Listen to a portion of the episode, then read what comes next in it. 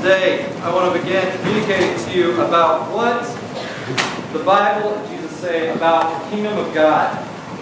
Jesus many times tried to describe what the kingdom of God was like by telling parables, earthly stories meant to teach us about a heavenly meaning. But Jesus not only spoke of the kingdom through parables, he also talked about them in plain, he talked about the kingdom of God in plain conversation and in his preaching constantly. After Jesus was baptized and he came out of the wilderness, he began his ministry and began preaching. The first recorded words of his preaching are, Repent, for the kingdom of heaven is near, and come, follow me. Jesus began his ministry speaking of a present kingdom and an invitation just like we saw in our parable today. In the Sermon on the Mount, the longest recorded message of Jesus from start to finish, Jesus began teaching who the kingdom of heaven belonged to by saying, Blessed are the poor in spirit, for theirs is the kingdom of heaven.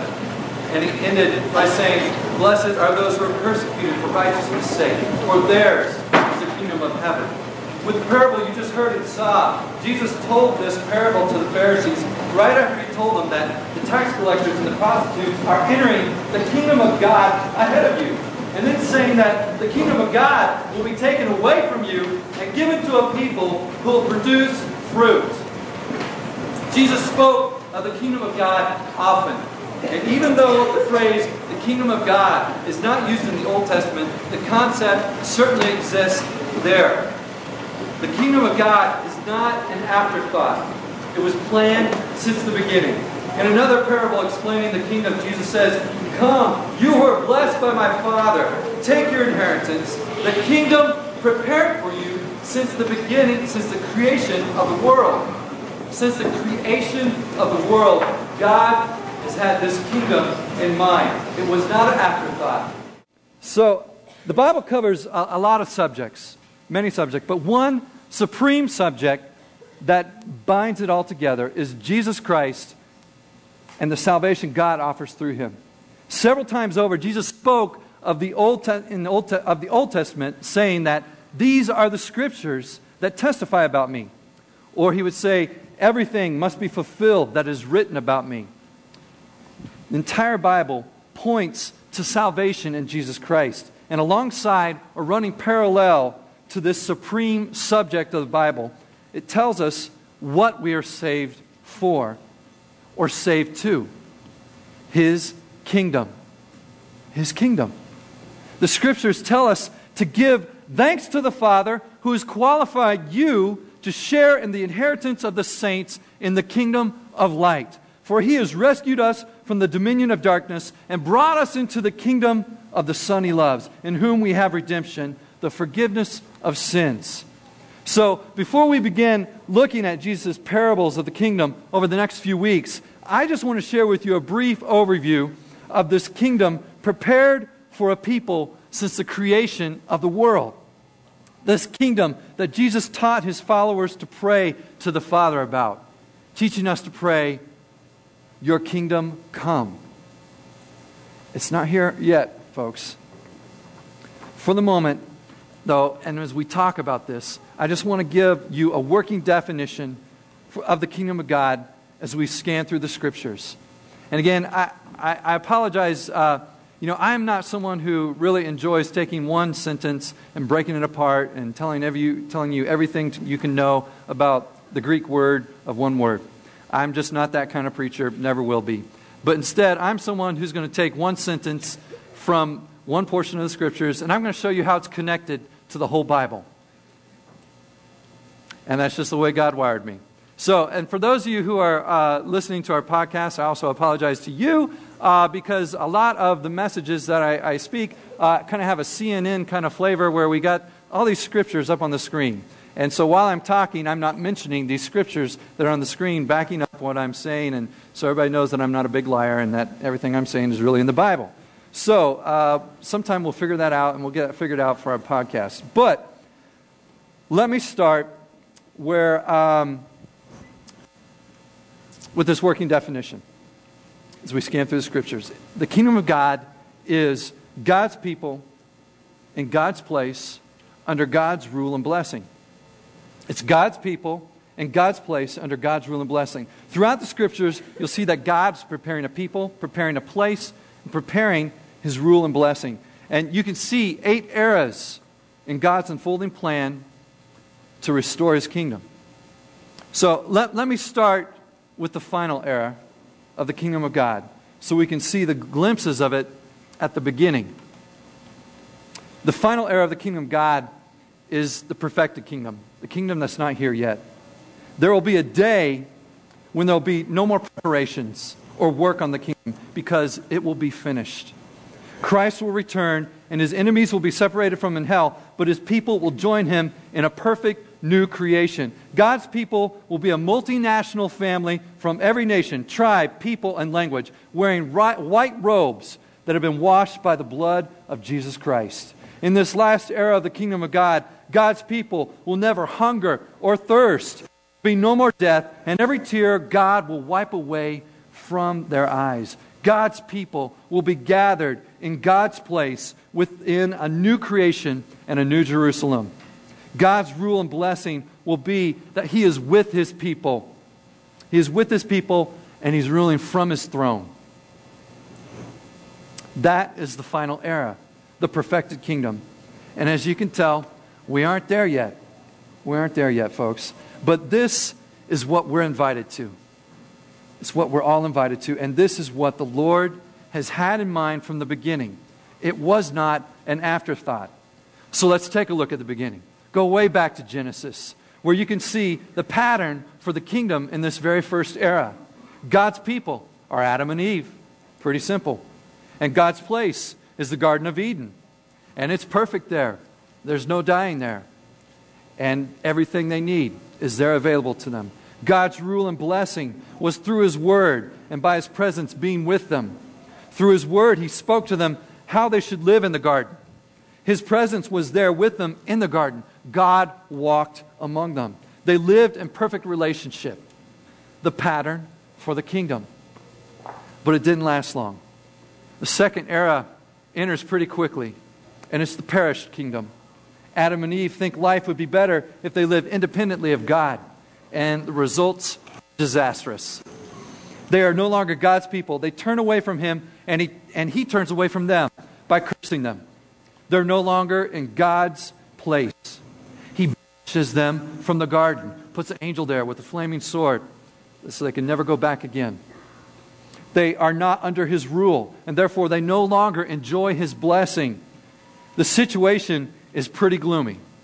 But remember, but remember, even at this point, God has in mind a kingdom he's preparing since the creation of the world. Time passes. Time passes and mankind multiplies, multiplies on the face of the earth. And a new era is introduced when God calls Abraham and makes some unconditional promises to him. And through Abraham's descendants, God will reestablish his kingdom. They will be his people, living in his land and enjoying his blessing. And through them, all peoples on earth will be blessed. And that's an important part of that promise that God makes. All peoples or nations will be blessed. Remember the final era, the perfected kingdom? Every tribe, every nation, every tongue gathered around the throne? You can see it right here in this promise to Abraham, this promised kingdom. And that promise is the gospel. It's partially fulfilled in the history of Israel, but it's only finally fulfilled through Jesus Christ, one of Abraham's descendants through Mary. So time passes, and the Bible records how God's promises to Abraham are partially fulfilled in the history of Israel. Through the Exodus from Egypt, God makes Abraham descendants his very own people. He calls them out, sets them apart. At Mount Sinai, he gives them his law so that they might live under his rule and enjoy his blessing.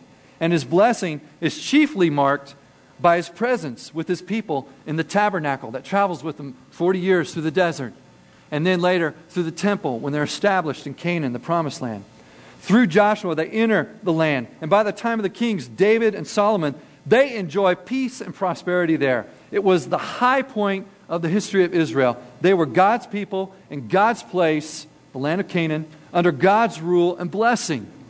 But the promises to Abraham had still not been completely fulfilled. All nations are not yet blessed. It hasn't happened yet. The problem was sin and continued disobedience of the partial kingdom of, of this people of Israel, which soon led to the dismantling of this partial kingdom. Time passes. Time passes, and the Bible records how this partial kingdom divides into two parts. Israel is in the north, and Judah is in the south. After 200 years, the northern kingdom of Israel is destroyed by the Assyrians. Another hundred years later, and the southern kingdom of Judah was destroyed along with the temple. And some of the people are carried off into exile into Babylon, taken captive for 70 years. And during this depressing time, God spoke to the people of Israel and Judah through some prophets. This was the era of the prophesied kingdom. God explained that they were being punished for their sin, but still offered hope for the future. The prophets pointed forward to a time when God would act decisively through his king, the Messiah, to fulfill all his promises. The people of Judah must have thought that that time was come when they were allowed to return from exile and they were able to rebuild the temple. But God made it clear through his prophets that the great time of salvation was still in the future.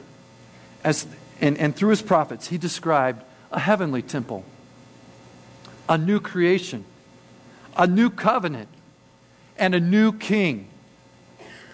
And that is where the Old Testament ends, waiting for God's king to appear, to introduce his kingdom.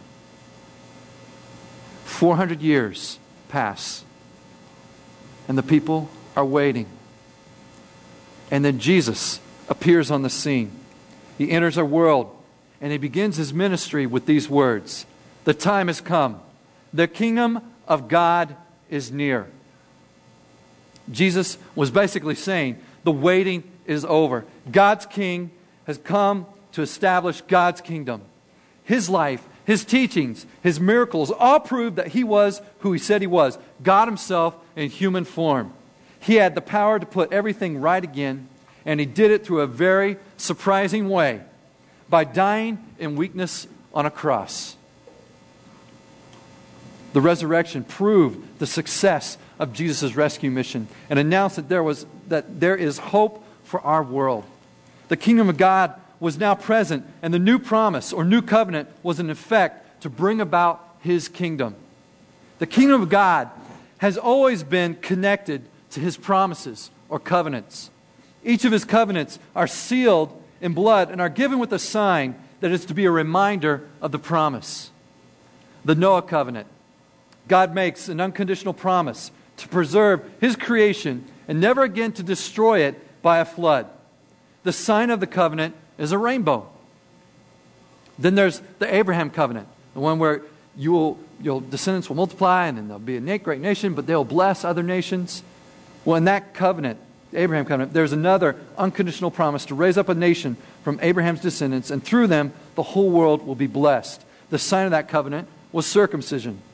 The Moses covenant or Mosaic covenant is a conditional promise where God promises the Israelites they'll be his people and they in turn are to obey his law. And the sign of that covenant is the Sabbath. And then there is the new covenant. God promises a changed heart and complete forgiveness and eternal life. And the cross inaugurates this new covenant. And the sign of the covenant is baptism.